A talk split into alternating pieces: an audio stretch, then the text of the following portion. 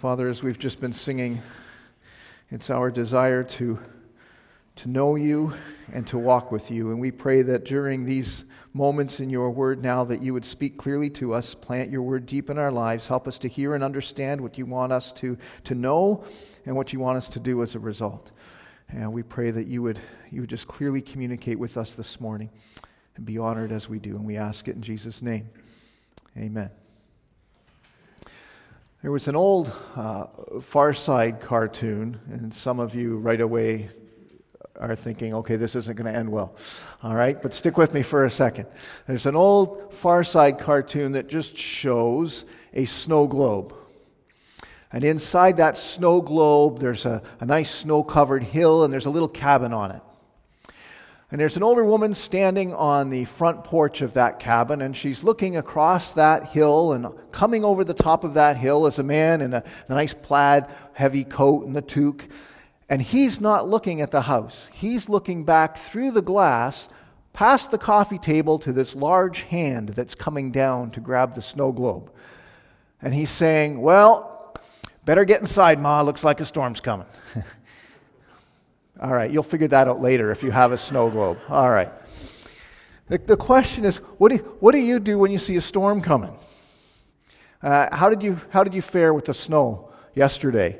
Uh, some people are loving it. Other people are thinking we didn't get enough, and some people think we got all of winter all at once. All right? It, it probably seems worse than it would if we'd had a taste of winter already. But because we're this late in the season and we're just getting a shot now, boy, it, it felt pretty good. Um, how did you deal with that? When you heard the weather forecast, did you say, oh, give me a break? They never know what they're talking about. I'm just carrying on.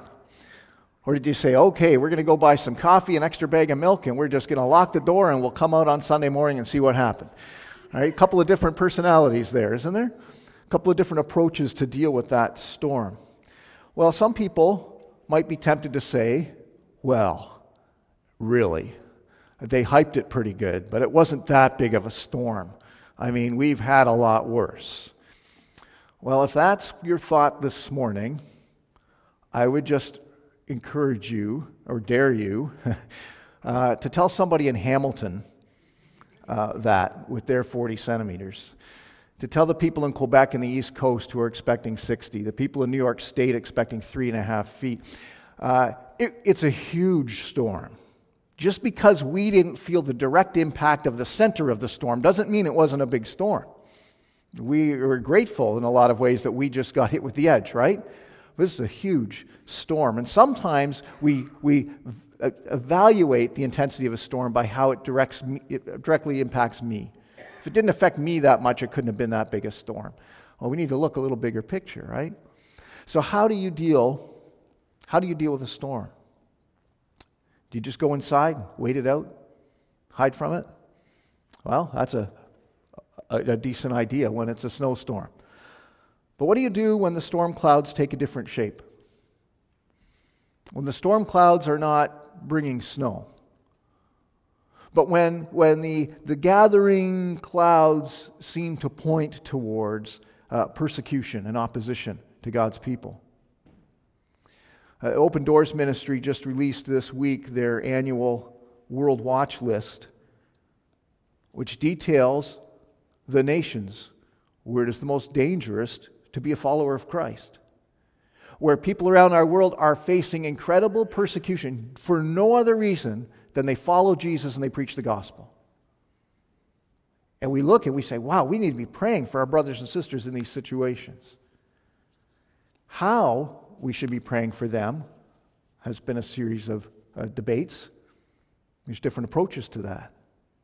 But the fact that this is going on out there, and we say, well, it's not that big a storm because it's hitting somewhere else, and we're just kind of getting the fringe here. So it's not really that big a deal. Well, actually, it, it is a big deal. And even in Canada, our, our opposition as, as followers of Christ and people who believe and obey God's word uh, our opposition takes a little bit of a different approach. Uh, our, our nation, our leaders, our courts, they kind of come at us from a different direction. The way they try and come at, at us today in Canada is through social issues typically and moral issues. And we'll attack you on that, and we'll attack your stand on that. You believe what the Bible says about marriage, so, oh, that makes you awful, and we're going to come at you on that. And, and issues of abortion, and all kinds of things. And that's, that's where they don't necessarily attack the gospel quite so much. Some might. But by and large, our society tries to come at us a little differently. Uh, Pastor Marty brought this news article to my attention this week that last October, the Ottawa police arrested a Jesuit priest, 83 years old, who had been um, demonstrating, I guess is the word, uh, fairly close to an abortion clinic. His offense consisted of sitting on his own chair on the public sidewalk, wearing a sandwich board which read, uh, Without free speech, the state is a corpse. During his four and a half days of protest, he never spoke to anyone. He did not pass out any literature. He did not impede anybody's progress along the sidewalk, and he never mentioned or referred to abortion once. The Ottawa police charged him with intimidating or attempting to intimidate persons seeking or providing abortions. That was in October. When the case came up this week, uh, it seems like maybe they were a little embarrassed. A, a silent 83 year old uh, Jesuit priest with a sandwich board talking about free speech, and they were charging him with intimidation. And so the charge was changed. He's now been charged with informing or attempting to inform a person concerning issues related to abortion services by any means, including oral, written, or graphic means. Well, any decent lawyer could then shut down that, that abortion clinic because they're informing on those issues as well. It doesn't say which way. But he was also charged with performing or attempting to perform, listen to this, an act of disapproval concerning issues related to abortion services. That's Canada. He's been charged with disapproving of abortion. So I'm just saying, storm clouds. And we might be at the edge, and others might be in the center, but storm clouds come. And in our world today, in our lives, our interactions today, our opposition might seem very upfront and personal. It might be subtle. It might be ridicule that we face. It might be out and out persecution that comes our way. So, what do we do? Do we just head inside? Hope the storm passes? The Apostle Paul was in prison. He was in prison for preaching the gospel, he was in prison for preaching about Christ. The church in Philippi, the Philippian believers, followers of Jesus, they were afraid. They were afraid for Paul because they didn't know how he was doing in prison, how he was faring. A Roman prison was no picnic. Was he even going to survive his imprisonment? They were afraid for him in his current situation and setting, and they were afraid for him because there was a trial he was waiting on around the corner, and things could go even worse for him. They were afraid. They were afraid because Paul was in prison for preaching the gospel, and that's what they were doing. They were doing the very same thing, preaching the gospel. So, is what's going to happen to Paul going to come and happen to us? And they're afraid. And so, Paul writes them a letter. We have it as the book of Philippians. As we saw last week, he begins his letter by just kindly and lovingly telling them how he feels about them and how he's praying for them. But then he launches in, and this is why I think today we're going to get to the theme of this letter. He launches into right away addressing this issue of their fear and their concern for him and for themselves and for where things are going. And so he begins by this next section. He launches right in after this greeting. Here's how I feel about you. Here's how I'm praying for you. And he launches in and he starts to tell them a few things. And I think he tells them three things in this next section we'll look at this morning that were helpful to them in knowing how to be courageous out there in the face of opposition. And I think there's some things in here that we can learn, just as they could so long ago, that will help us in our day to simply stand and walk and live as followers of Jesus in Canada here and now. So turn with me, if you will, to Philippians chapter 1, and we'll pick up in verse 12.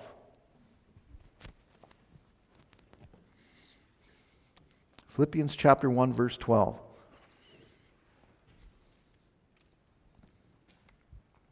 So, as I said, we kind of opened their mail last week and we had that personal greeting and introduction. And now Paul continues on. In verse 12, he says, I want you to know, brothers, that what has happened to me has really served to advance the gospel, so that it has become known throughout the whole imperial guard and to all the rest that my imprisonment is for Christ. And most of the brothers, having become confident in the Lord by my imprisonment, are much more bold to speak the word without fear. First thing Paul, I think, is telling them is simply hey, friends, don't be so kind of wound up. I appreciate your love and concern, but hey, just serve the gospel. Just serve the gospel. You see, he says, All these things you're afraid of for me, and those things that you feel bad that I've had to endure, the beatings I've taken, this, this imprisonment, the, the trial, that all, the, all that's gone on to get me here, everything I'm suffering through even now, day to day, I, I appreciate your concern, but all of it has served to advance the gospel. You need a new lens to look at, to look through, rather. This is not about me and about my circumstances. This is about Jesus and getting the gospel out there. And so look at things through this lens and you will see things a little bit differently. Everything that's happened to me, Paul says, has served to advance the gospel. That's what's going on here. He says in verse 13, he points out that the guards, as well as the other prisoners, everybody around him knows that he is there for Christ. He is not there for any kind of crime. Hey, what are you in for? I told people that Jesus is the only way to be right with God. I told people that Jesus is God's Son and that He rose from the dead. I told people that Jesus is the Lord and He's the way to be right with God. Every time he gets asked that question is another opportunity to simply share the gospel. And he says, You've got all of these guards here, right where I'm being kept. All of these guards, they know why I'm here. And they're hearing the gospel. These prisoners, they know why I'm here. They know why they're there, and they know why I'm here. And they're hearing the gospel. He's sharing the gospel right there in a prison cell. Why is he, why is he in prison? For preaching the gospel. What does he do when he's in prison? he preaches the gospel. Why? Because he's been sent by God to preach the gospel regardless of location. Doesn't matter where he is, that's what he's here to do. And so he carries on. We hear stories today and reports today of followers of Jesus in Muslim nations that are in prison for no other reason than for preaching the gospel. And many of them are not asking us to get them out, work somehow to get us out of here. They're saying, pray that we'll be faithful and that there'll be a door open for the gospel. And there are reports of Muslim in Muslim nations where Christians, followers of Jesus, are thrown in prison for preaching the gospel. And you know what's happening in prison? They're preaching the gospel. And people are coming to Christ in those prisons at a faster rate than they ever were outside. And the Muslims are thinking we can shut these Christians up and, and stamp out the gospel by taking these Christians and throwing them in jail. And all they're doing is giving them a captive audience. And God's collecting all of these other Muslims and putting them in prison and saying, There, here's my messenger. Listen to him. And they're sharing the gospel right there. And they're saying, Everything that's happening to me is serving to what? Advance the gospel. He says in verse 14 that another way the gospel is being advanced by Paul's imprisonment is a lot of the brothers, most of the brothers, are hearing of his imprisonment, are hearing that he's continuing to share Christ, and they're being motivated and, and strengthened and encouraged to share Christ even more boldly. Instead of being afraid of prison, we're saying, well, look at Paul. God's faithful to Paul right there in prison, and God is meeting his needs, and God is using him to share the gospel there. And if he can do it, I can do it. This is, a, this is an encouragement. If God can use him, he can use me. And so I'll just keep preaching the gospel too. And so Paul's imprisonment is serving to share the gospel and advance the gospel that way. I heard a, an interview a couple weeks ago with uh, Jared Goff, who's the quarterback of the Los Angeles Rams. And he has not been known to run with the football this year. And the reason is because when you run with the football, men that are much bigger and stronger than you put a beating on you. And you're risking injury. and so he hasn't done much of that. But in this particular game, they needed to win this game. And at this crucial moment in the game, he ran and he put himself on the line and he ran and he was asked about that after. Wow, you don't usually do that. What, what, what made you do that in that moment? You know what he said? He said, All day I was watching my teammates sacrifice their body for the team. And I saw them risking injury to protect me and to achieve our team goal. And I thought, if they can do it, I got to do it so I can take one for the team. That's what Paul's saying. These people are being encouraged to share Christ because they see what I'm doing and what I'm enduring, and they're saying, okay, I can do this too. And so, whether he's in prison or whether he's out of prison, whether he's in prison or whether it's the people, the followers of Jesus on the outside, the gospel is being advanced. So Paul says to the Philippian believers, I appreciate your concern and your prayer and your support, and he's going to encourage them to keep on praying for him and helping him out. But he's saying, hey, look at this differently. All of this is advancing the gospel. Some indeed, verse 15, preach Christ from envy and rivalry, but others from goodwill. The latter do it out of love, knowing that I am put here for the defense of the gospel. The former proclaim Christ out of rivalry, not sincerely, but thinking to afflict me in my imprisonment. What then? Well, only that in every way, whether in pretense or in truth, Christ is proclaimed, and in that I rejoice. Paul says the gospel is going out, and there are some out there who are preaching the gospel motivated by love, motivated by love for me, and they want to carry on that ministry I began. Motivated by love for Christ and love for people who need Jesus, and so they are continuing to preach the gospel. They're motivated by love. They are my partners in the gospel. Oh, by the way, what did he call them? The Philippian believers, back in verse 5, we saw last week. Hey, you're my partners in the gospel. He's now talking about what that looks like. And he says, These are my partners in the gospel, and out of love they are, they are preaching the gospel, and they know that I am put here for the defense of the gospel. I am put here. By whom? My imprisonment, Paul says, is no accident. I have been placed here for the defense of the gospel. Paul believes he is exactly where God has put him and where God wants him to be. Paul believes that he is as much on duty as the soldier who's guarding him. Think about that. Why? Because I'm serving Christ, I'm serving the gospel. Here I am. And this is where he put me, so this is where I serve. This is where I share the gospel. This is no accident. And he says, I've been put here for the defense of the gospel in conversations that he's having with guards and with other prisoners, and in the trial publicly to come where he will stand and defend the gospel and preach Christ in that public official setting.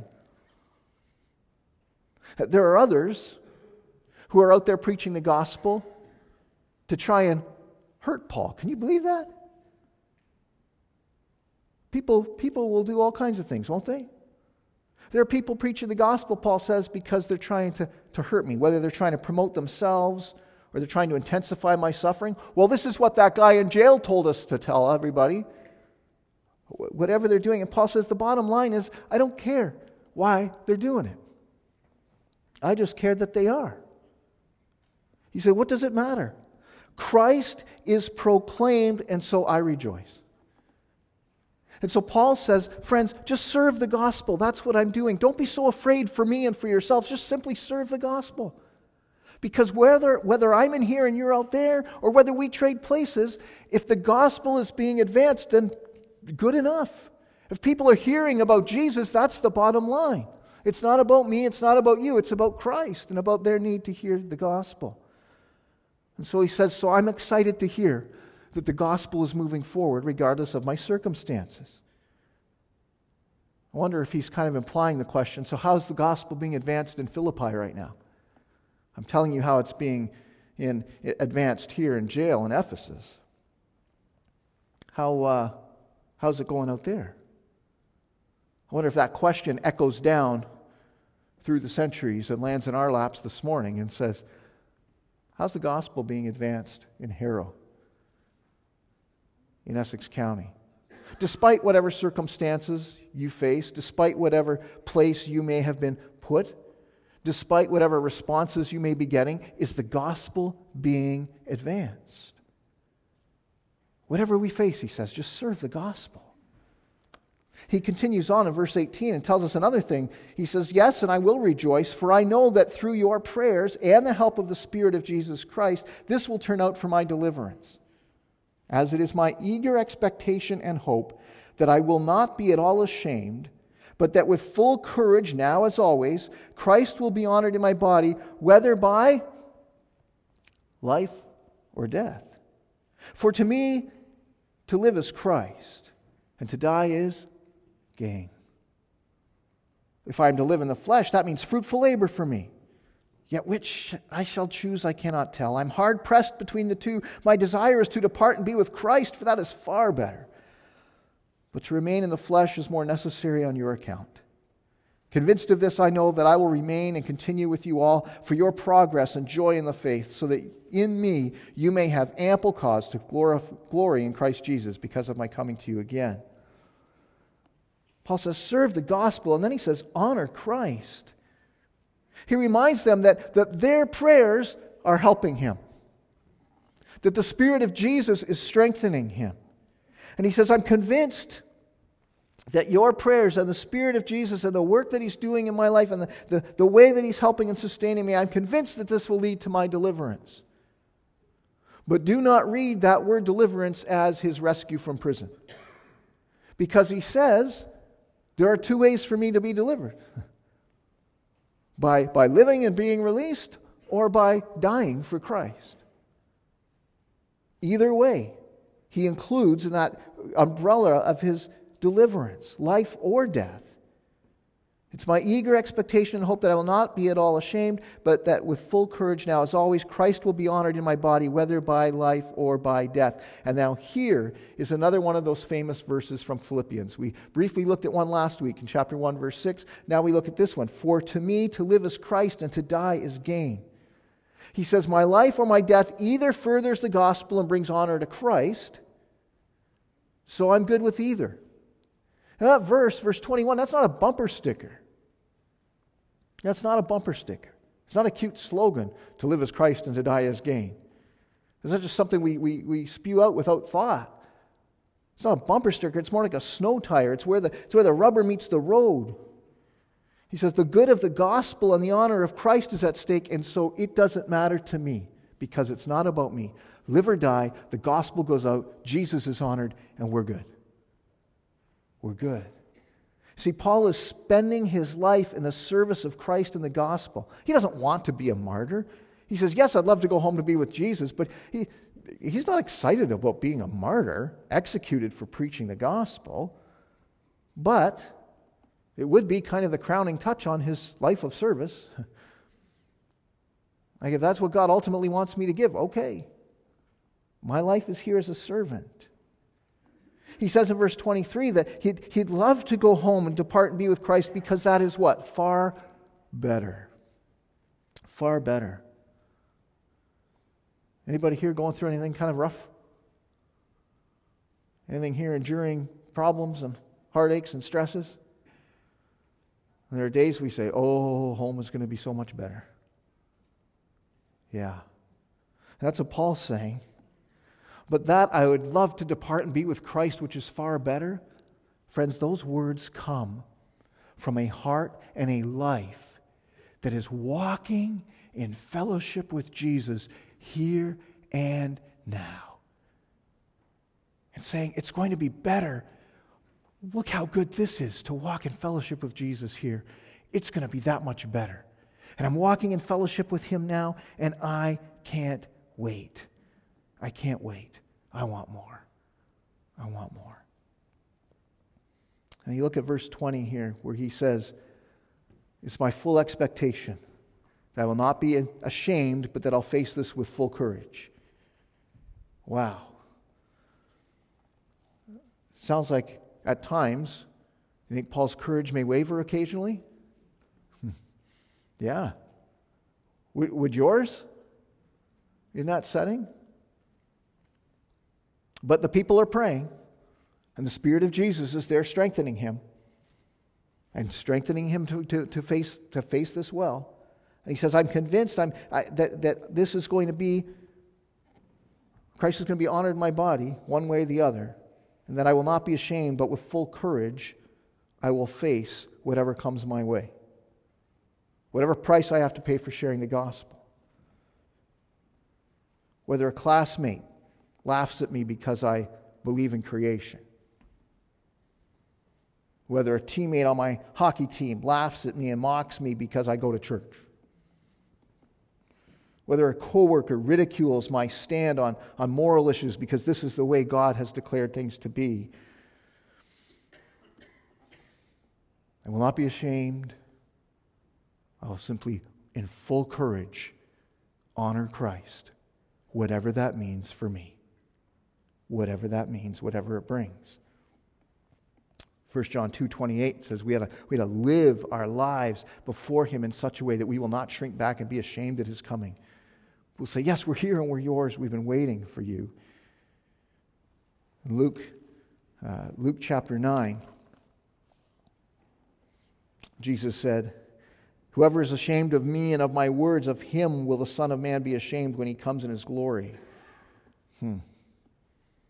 Paul says, I don't want Jesus to have to be ashamed of me. I'll not be ashamed of him before people.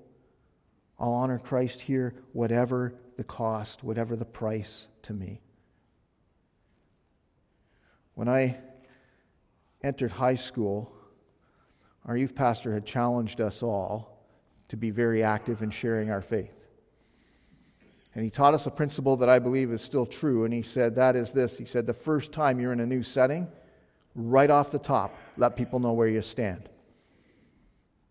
It's much harder later to try and backtrack and insert something, and you go, Well, what? We knew you for three years and you never said anything about this? Just let them know where you stand right up front. I think that's accurate.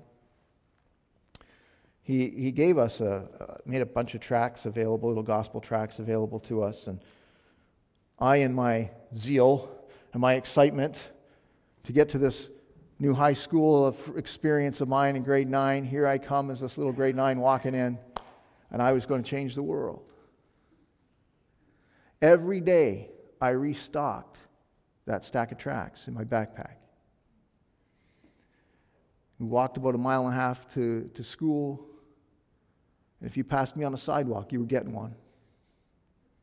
If it was a rainy day and I was taking the city bus, that driver was getting one.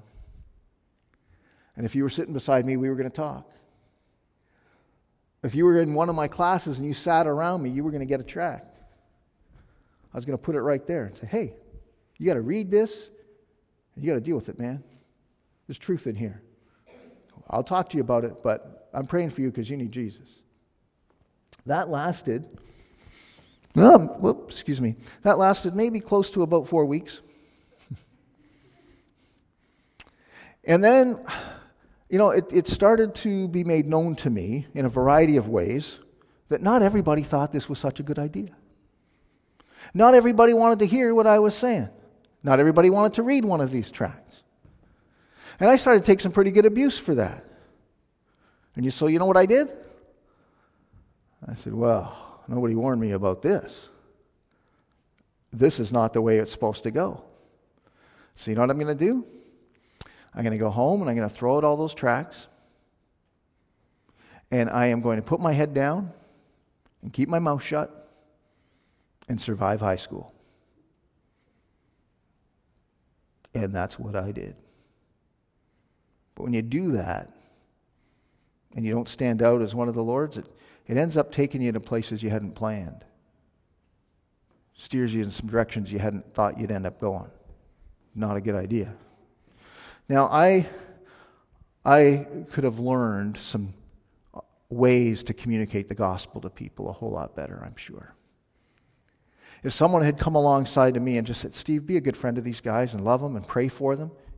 Yeah, talk about Jesus when you get the opportunity. But start connecting with these guys, start feeding into their lives and telling them the truth as you go along. Maybe that would have gone a little differently. But man, that was my experience. I got to tell you, every once in a while, a face or a name will run through my head from high school, and I wonder, wonder where he is. Wonder what he's doing. I wonder if God ever brought somebody else around to share the gospel with him. We need to learn how to live and speak and share the gospel with people around us, but we do need to do it. We do need to do it. And when we don't like the response that comes, oh, as one who ran and hid, I got to tell you, don't do it. Don't do it. Stand up, honor Christ. Paul says, serve the gospel and honor Christ, whatever's going on. Finally, in verse 27, he says, Only let your manner of life be worthy of the gospel of Christ, so that whether I come and see you, I'm released, or I'm absent, I may hear of you that you are standing firm in one spirit and one mind, striving side by side for the faith of the gospel, and not frightened in anything by your opponents. This is a clear sign to them of their destruction, but of your salvation, and that from God.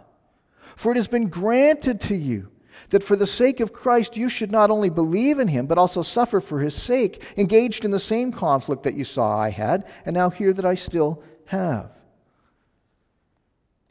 Paul says, in the face of opposition, I appreciate your care and concern and prayer and support. But, friends, don't let fear rule the day. Serve the gospel, honor Christ, and stand together. He says, I want to hear whether I come and see it for myself or I'm just here and I'm getting reports from men like Epaphroditus that you've sent to me and he's bringing this letter back. Whatever I hear, I want to hear that you are standing firm together in one spirit, with one mind, striving side by side for the gospel, striving, hard work, sweat, sacrifice in the face of opposition, not facing each other in opposition, but standing shoulder to shoulder, side by side, and facing the opposition together and continuing forward with the ministry. I want to hear that that's what you're doing, that you're standing firm, striving for the gospel. He talks about standing together, and we're going to look more at that next week as that theme continues to build then.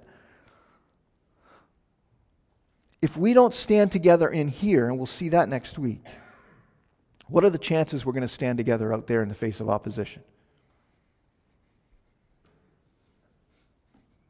Zero. We stand together in here with one spirit, one mind, and then we go out there, we strive together side by side for the cause of Christ and sharing the gospel, whatever we face, standing together out there. That shows people that we're His, that this isn't about us, that this is about Him. And when we stand together, what did Jesus say in John 13? Love each other the way I've loved you, and that's how people are going to know you're mine Not because you're going to fight all the time about whether somebody agrees on every little thing with you, but because you, you love each other and you stand together with one heart, one mind, one spirit, and striving together for the gospel, and they're going to see that you're mine. He says, I want to hear that this is the way that you're standing together and working together for the gospel, and that you're not frightened by your opponents, but that you'll stand in courage just as I am expecting that I will stand in courage and not be ashamed. Whatever happens to me, I'm praying the same thing for you, and I'm calling you to that, Paul says. Stand and serve the gospel and honor Christ and stand together, whatever happens. Stand with courage because your faith is in God, not in men. Stand with courage and just let God advance the gospel as he sees fit. You know how Paul had said back in verse 16 that he had been placed there, put there for the defense of the gospel? He then says something that sounds so strange to our Western ears, where we're sure that we ought to be protected from, you know, even somebody looking at us wrong, or somebody sitting across the street with a sandwich board. We're convinced that we need to be sheltered from all of that.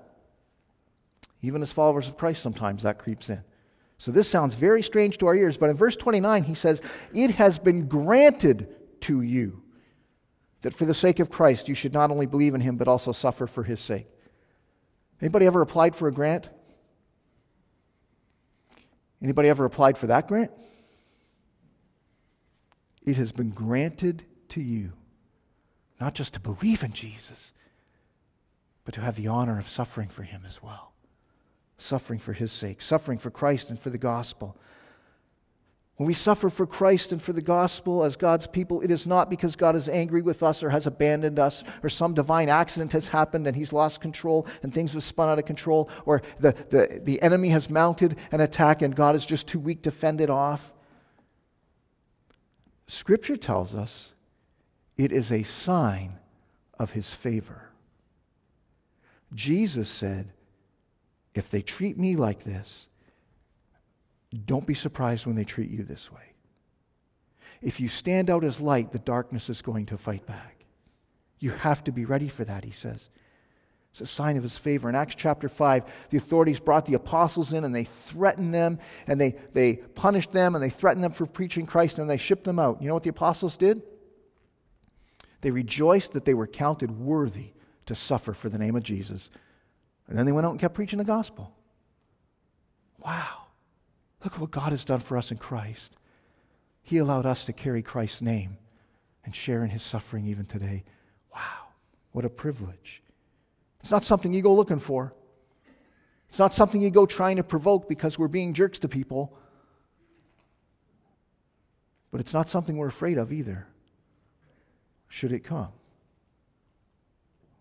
It's something we thank God for, that He'll walk us through it and that even there, he can advance the gospel. He can advance the gospel. If you're following along in the outline of the bulletin this morning, your reflection and response questions are what do I need to know and what do I need to do? Those are not meant to be answered right in this moment. By reflection and response, I mean that's something to pray about, think about, ask God about. What is it you're telling me from this passage? What is it I need to know? And what is it I then need to do? And what am I going to do about that? But, friends, I think as we read through the rest of this letter and as we read this particular section, I think the theme of the letter of the Philipp, to the Philippians is simply this no matter what. No matter what.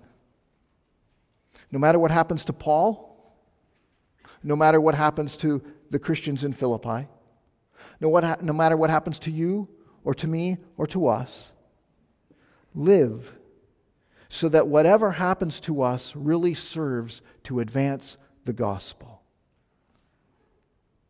Live unashamed and courageous because to me, to live as Christ and to die as gain, and whatever God wants to do with this body is, just kind of irrelevant to me. I'm just here to serve him. I don't have to survive the process. This is about him and about the gospel, and I want to serve the gospel and honor Christ. That's okay with me.